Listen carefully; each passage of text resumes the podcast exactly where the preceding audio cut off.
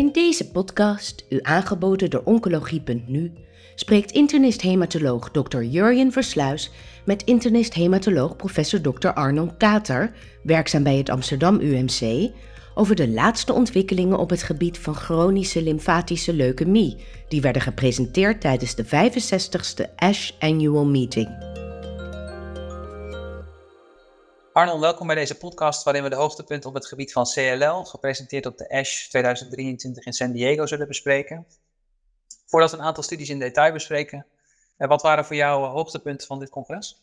Um, nou, ik denk dat het voor CLL zie je toch echt wel dat het um, uh, steeds meer grote sessies zijn met bijna elk jaar weer nieuwe fase 3 studies, maar ook wel elk jaar weer nieuwe fase 2 studies. wat veelbelovend is, denk ik. Um, en, en het was nu heel veel combinatietherapie met uh, toch het doel om therapie te kunnen stoppen in plaats van eindeloos lang door te geven. Wat natuurlijk aan het begin van het BTK-tijdperk meer de regels was. Ja, nee, en um, uh, het viel me ook op dat er veel uh, follow-up data gepresenteerd ja. werden. Nou ja, en, en ook ga je steeds meer, door die lange follow-ups, ga je ook steeds meer zien hoe, wat de opties nou zijn van retreatment. Kun je, want dat was natuurlijk altijd een beetje de vraag hoe goed kun je mensen opnieuw behandelen met een, uh, met een behandeling in de eerste lijn, waarvan je eigenlijk weet dat dat niet curatief gaat zijn. Ja, en uh, ik ben heel benieuwd uh, wat, jou, um, wat jouw visie is op het punt curatie. Maar daar komen we denk ik gelijk al op als we de eerste studie gaan bespreken. Want wat mij opviel is dat er veel gaat over ibrutinib en venetoclax, de combinatie in de eerste lijn. Bij de meerdere studies gepresenteerd, gerandomiseerd, fase 2 niet gerandomiseerd. Um, en de belangrijkste resultaten zijn denk ik van de FLAIR-studie, die deze week ook in New England Journal zijn gepubliceerd.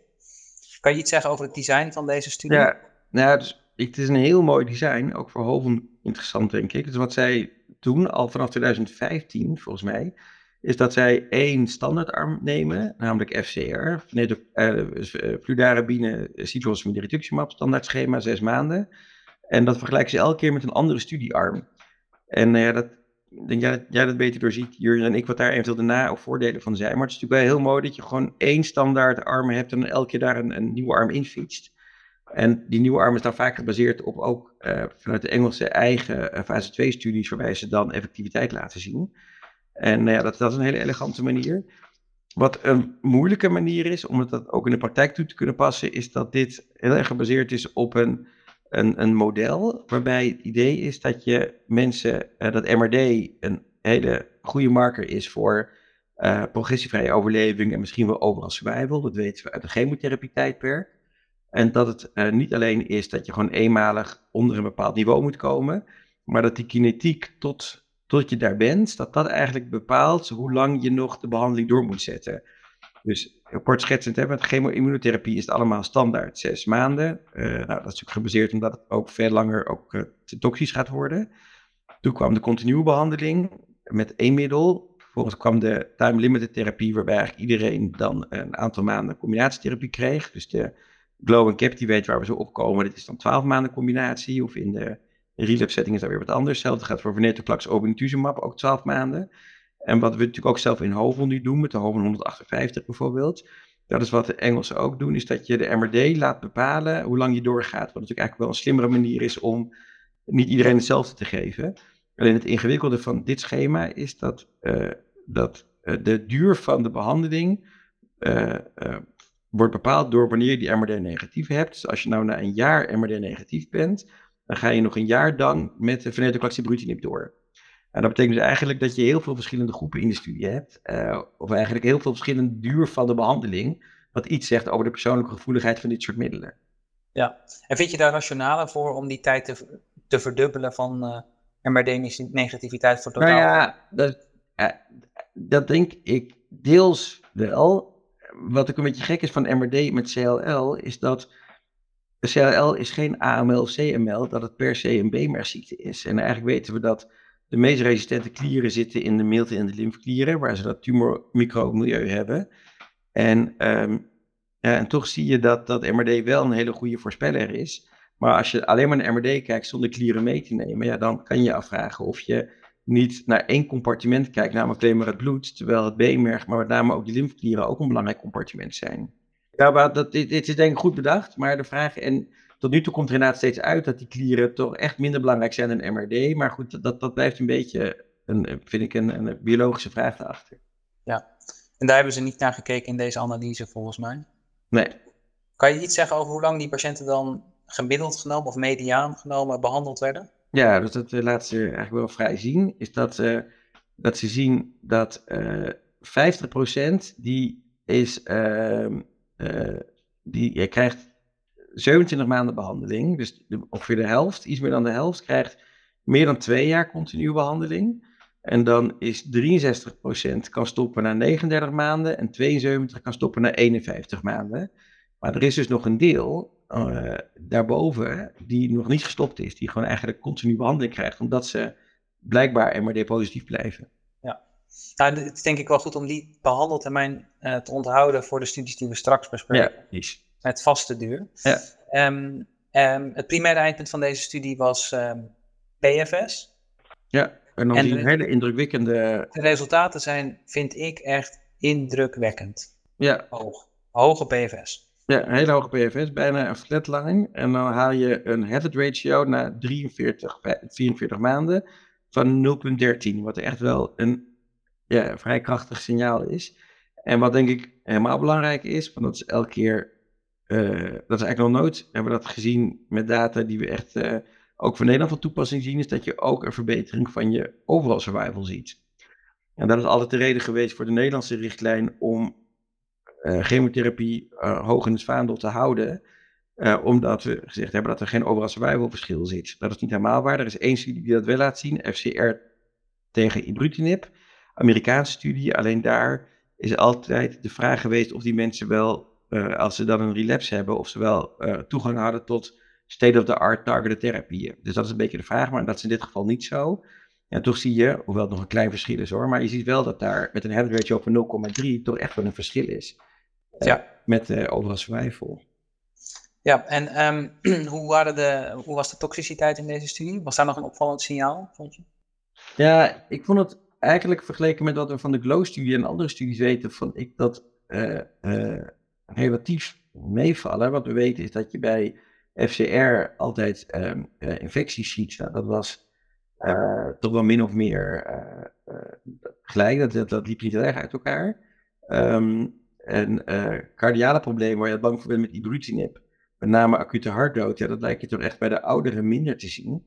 En andersom weten we dat chemoimmunotherapie toch een wat hogere kans geeft op secundaire maligniteiten. Nou, dat is heel vaak is dat uh, niet melanoma huidkanker, wat natuurlijk vervelend is voor mensen, basaalcelcarcinoom, rijsselcarcinoom, waarvan we als hematologen ook niet heel erg schrikken, als we maar op tijd naar de dermatoloog gaan voor een behandeling. Maar je zag ook dat er uh, acht patiënten een secundaire MDS-AML hadden. Nou, en daarvan weten we dat die mensen een enorm slechte prognose hebben. Toch, dat is eigenlijk bijna nooit, loopt dat goed af, zo'n secundaire uh, AML. En dat lijkt je toch echt wel vaker te zien na chemotherapie. Ja, en dat met een mediane follow-up van 42 of 44 maanden is dan Ja. weer best veel. eh, ja, dat vond ik ook wel indrukwekkend. ja. Nou, voordat we dan. Nee, het enige wat ik nog even wel, eh, wat een belangrijk punt is hier, en dat gaan we ook straks nog bespreken, denk ik, is dat, eh, wat mij betreft, misschien wel dit de laatste studie is waarbij je gemuteerd en ongemuteerd op één hoop gooit. hè. We weten dat patiënt die heeft eigenlijk twee soorten cel. Eentje die heeft een gemuteerde BC-receptor. Dus dat betekent dat het een maligniteit is die ontstaan is, waarschijnlijk na het kiemcentrumreactie. En, en de helft heeft een, eh, een ongemuteerde BC-receptor. Dat dat is een jongere B-cel die dan kwaadaardig geworden is. En wat we eigenlijk altijd al wisten, is dat die ongemuteerde het slechter doen dan die gemuteerde. Maar ehm, eh, al die mensen gingen wel altijd in één studie. En wat je nu ziet, en dat vind ik wel interessant van deze data, is dat die MRD-gestuurde behandeling, ja, dat dat echt wel wat lijkt op te leveren voor die ongemuteerde. Maar dat je bij die gemuteerde patiënten, zie je eigenlijk dat die het zo goed doen, dat je kan afvragen of die mensen niet enorm overbehandeld zijn, dat je misschien wel veel korter ook een prima resultaat had gehad. Dus met andere woorden, die MRD lijkt heel voorspellend bij die ongemuteerde, maar ik ben veel minder overtuigd dat die MRD nou ook wat zegt bij die gemuteerde patiëntengroep. Oké, nou, dat is een goede ehm, toevoeging. En gaat de Captivate-studie daar een beter antwoord op geven, die natuurlijk korter ibrutinib venetoclax heeft gegeven, namelijk een jaar, als ik het, uh, als ja, het goed ja, ja, dus elke eigenlijk, er staat een jaar, maar eigenlijk is het elke keer, nou, moet je ook voor patiënten belangrijk, als je het gaat uitleggen aan ze, want het is 15 maanden, omdat ze altijd drie maanden lead in doen met, uh, met, met uh, de BTK-remmer. Nou, je hebt ook wel rationale van, het geeft een enorme daling van je toxiciteit door die venetoclax. Met name veel minder, uh, veel minder tumorlyse-problemen. Um, dat is goede nieuws. maar het betekent wel dat je in 15 maanden behandeling vastzit. Uh, en eigenlijk zie je met die 15 maanden ook best een heel goed resultaat. Um, en wat je ziet is dat dat ook hoge, hoge PFS geeft. Natuurlijk een fase 2 studie. Uh, daar zaten best wel patiënten in met een P53 mutatie. Of zo'n delete, 17p deletie op P53 mutatie die niet in de flare zaten. Hoewel de flare niet goed naar P53 gekeken heeft eerlijk gezegd. Maar eigenlijk laat dat ook goede getallen zien. En dat bevestigt een beetje voor mij, dat zie je ook in de GLOW-studie dat zijn dan wel gerandomiseerd oudere patiënten, ook een fixed duration venetoclax Dat bij die gemuteerde die MRD echt wel minder belangrijk lijkt te zijn als voorspeller dan bij die ongemuteerde patiënten. Ja. Dus ik denk dat je best veel patiënten misschien dat veel minder ingewikkeld hoeft te doen dan de Engelsen hebben gedaan. Um, maar dat je misschien voor die ongemuteerde en de hoogrisicopatiënten er wel goed aan doet om het MRD gestuurd te doen. Ja, en toch, want het viel mij op dat de resultaten van de Captivate qua PFS en eigenlijk ook de GLOW-studie, uh, weliswaar met iets langere follow-up, maar qua PFS na vier jaar zo rond de 70% zaten. Terwijl dat in de FLAIR-studie 94% is. Is dat dan, denk je, uh, te verklaren door de langere behandelduur in gemuteerd versus ongemuteerd? Of, of, speelt er nog iets anders? Nou ja, kijk, dat, dat weet ik ook niet helemaal zeker. Dat is wel interessant om die data over elkaar heen te leggen, maar dat denk ik wel omdat je bij al die studies ziet dat die gemuteerden bijna niet relapsen nog. Zowel niet in de glow als in de captivate als in de flare. Dus ik kan me niet voorstellen dat het niet uit die ongemuteerde groep komt. En ik denk dat, dan, dat die toch echt wel baat hebben bij een MRD-gestuurde behandeling. Ik denk dat je die conclusie wel zou mogen trekken. Ja, zeg, en dan had de Captivate-studie denk ik nog een ander interessant element wat hier gepresenteerd was. Werd, uh, en dat is herbehandeling met ibrutinib venetoclax. Ja. Hoe hebben ze dat in die studie uh, geanalyseerd? Uh, nou, dus een, uh, dat is uh, niet. dat, eigenlijk is dat, dat is gegeven als tweede behandeling, maar volgens mij is dat niet echt in een studie gedaan, maar meer. Maar dat zijn maar weinig patiënten. Hè? Dat, zijn, dat zijn een kleine groep patiënten, zes patiënten, die dat volgens mij kregen in hun lokale centrum. Wel goed gedocumenteerd, maar niet als onderdeel van de studie. Maar in ieder geval zie je dat dat wel opnieuw tot een hele goede respons leidt. En dat is eigenlijk hetzelfde wat wij, dat hebben we nu niet op de S laten zien, maar vorig jaar, vorig jaar wel en volgend jaar misschien ook. Bij de 141-studie, de HOVON-studie, waarbij je ook ibrutinib venetoclax stopt als ze MRD negatief zijn en herstart als het positief wordt. We zijn bezig om die studie nu op te schrijven, eh, het follow-up artikel. En eigenlijk zie je hetzelfde, dat het toch anders dan met chemotherapie, als je een tijdelijke behandeling geeft, dat je de meeste eh, van die cellen toch nog opnieuw gevoelig zijn voor die behandeling omdat dat toch te kort dag is om een, om een BTK-mutatie te krijgen of een andere uh, mutatie waardoor je functieverlies hebt van, uh, van het vat. Ja, want die patiënten werden gesequenced en er was geen patiënt met een BTK-mutatie nee, en eentje met een BCL2-resistentie geassocieerde mutatie. Dus, nou ja.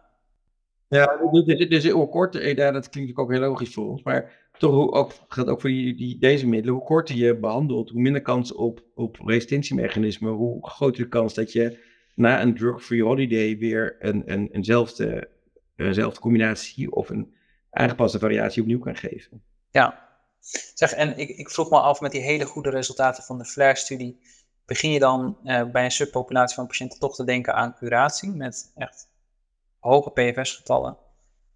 Uh, of is daar follow-up nog te kort? Ja, die kans lijkt mij klein, eerlijk gezegd. Want eigenlijk weten we dat die mensen allemaal nog wel, als je tumor aan boord hebben.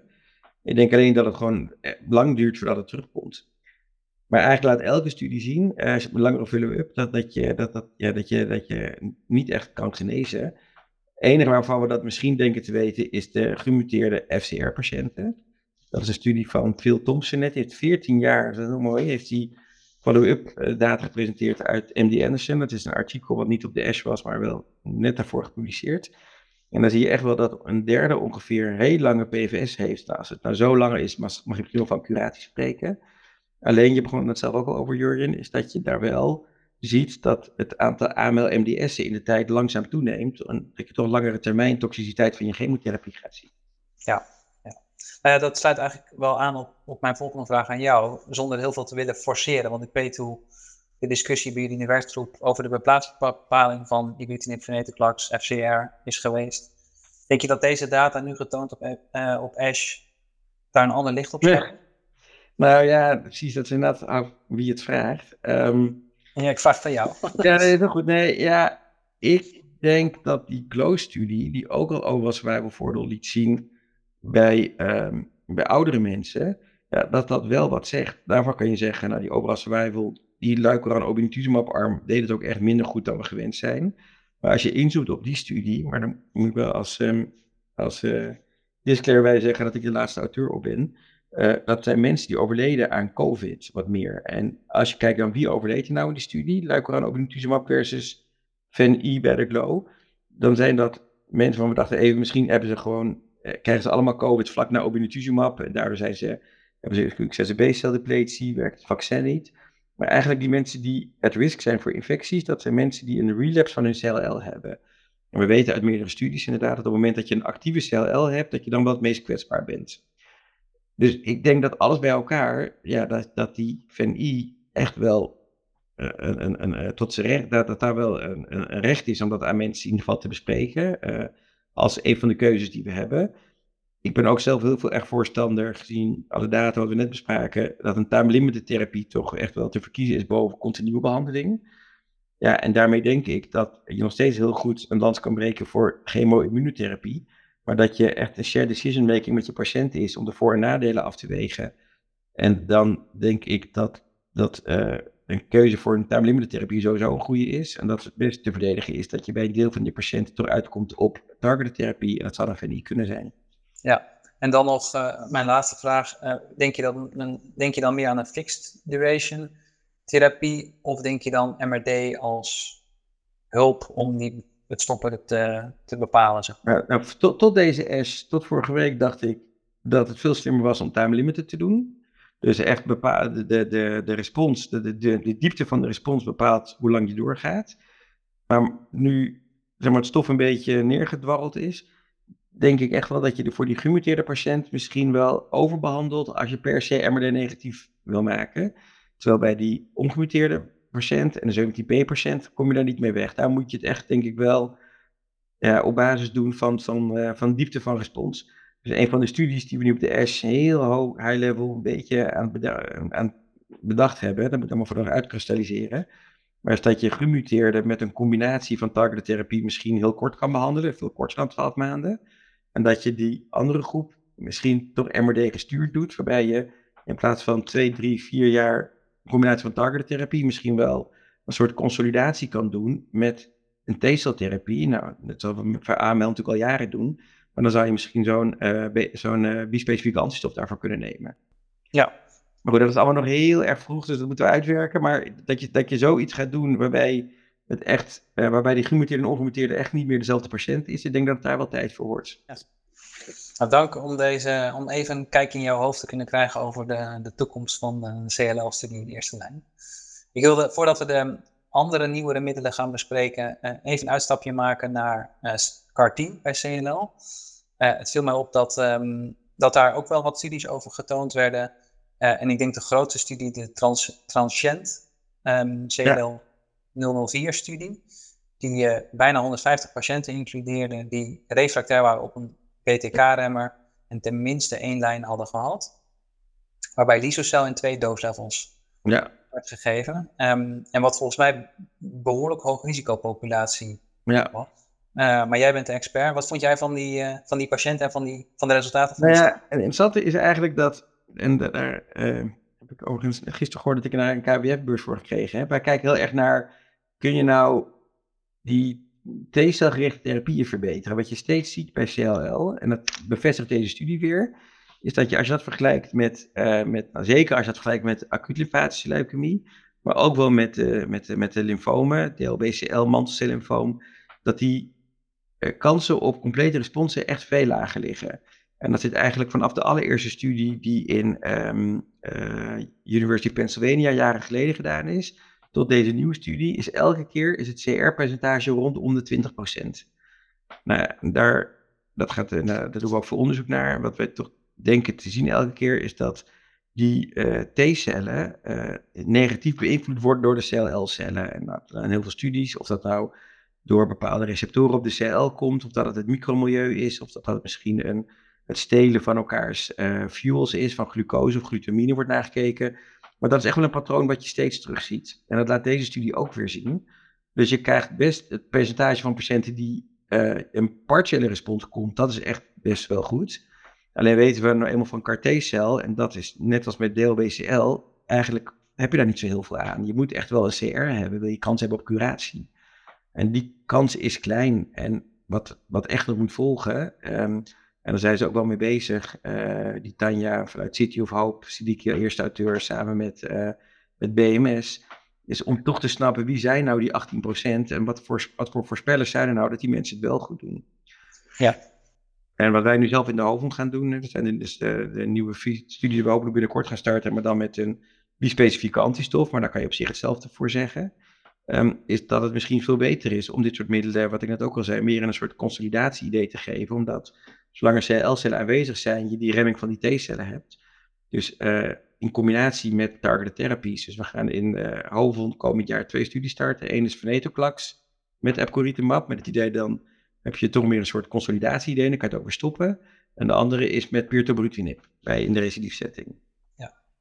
Zeg Arnold, en dat suggereert dan eigenlijk een beetje dat, dat je dit soort therapieën wellicht vooral moet toepassen als je niet meer zoveel tumor hebt. Ja, dat denk ik wel. Dan zoals dat nu bijvoorbeeld in deze studie werd gedaan bij eigenlijk een full-blown ja. uh, recidief of duidelijke progressie.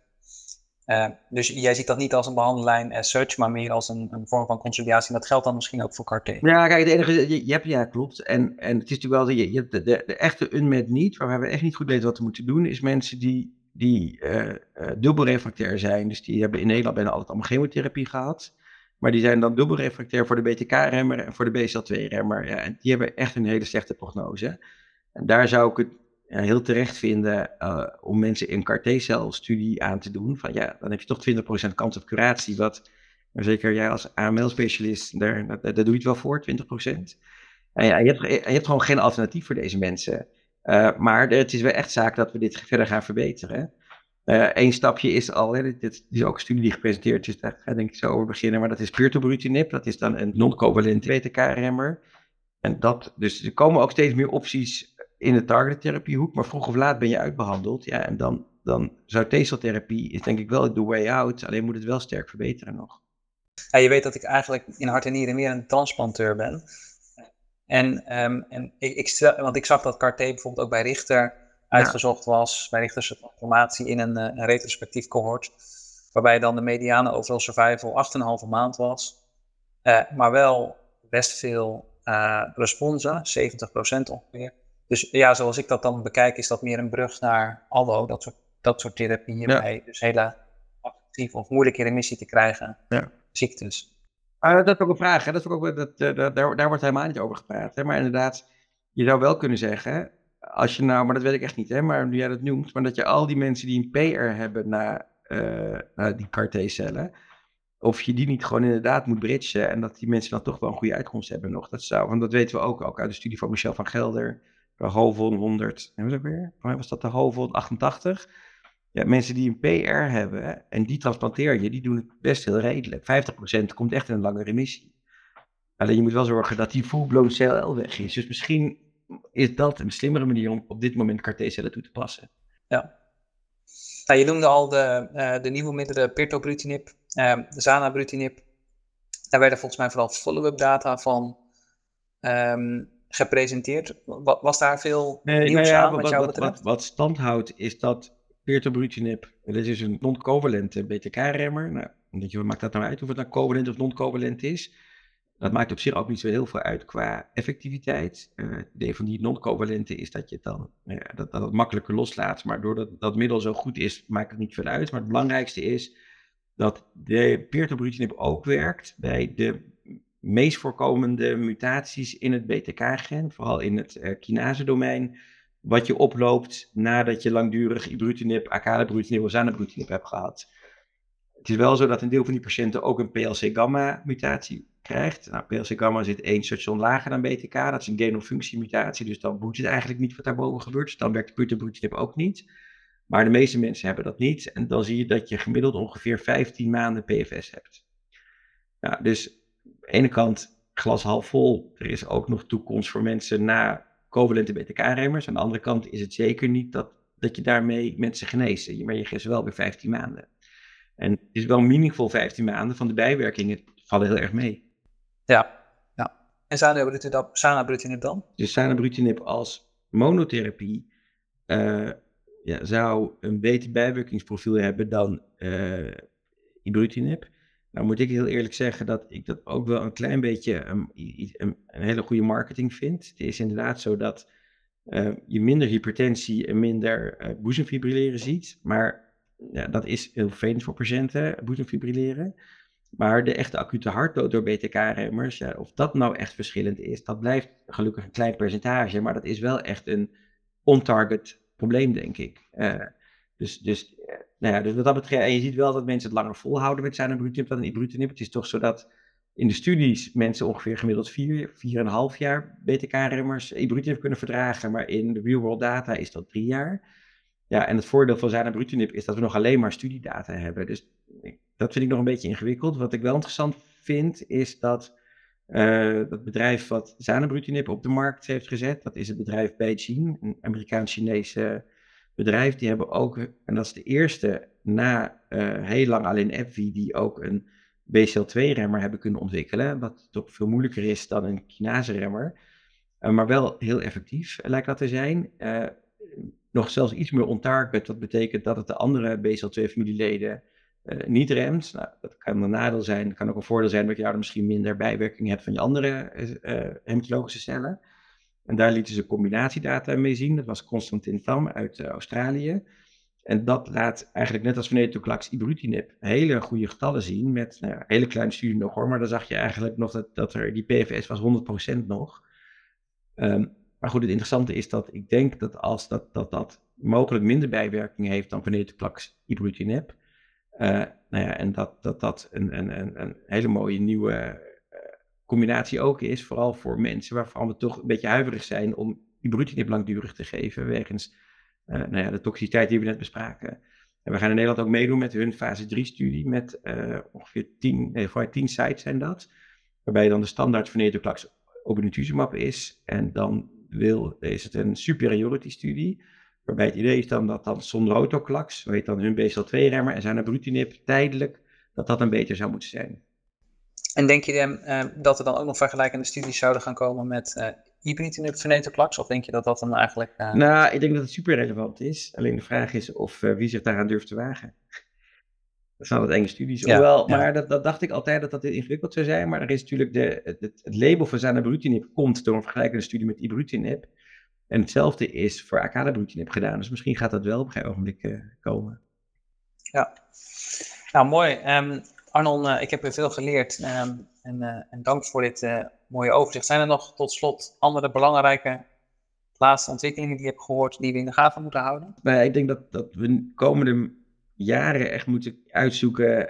ten eerste, wie moet er nou allemaal hoe lang welk dure middel krijgen. En vooral welke combinatie is dan het meest effectief. Je hebt eigenlijk nu als je uh, naast de chemotherapie heb je nu venetoclax obinutuzumab. Dat is de, dat is de, Gaia-studie, de 140 en CL13, die hele vrije data liet zien. Uh, dat is een hele denk ik effectieve combinatie. Dan heb je de fixed duration venetoclax ibrutinib of nou ja, tussen van een ander bedrijf daarvan. Uh, of je hebt dus dat MRD gestuurd. Nou, ik denk dat het heel belangrijk gaat worden wat uit de CL17 komt. Dus in Nederland ook wel de van 500. Daar wordt direct VEN-O vergeleken met venetoclax ibrutinib met ibrutinib monotherapie. Dat wordt denk ik belangrijk of er nou toch patiënten aan te wijzen zijn die beter op het een of het andere reageren.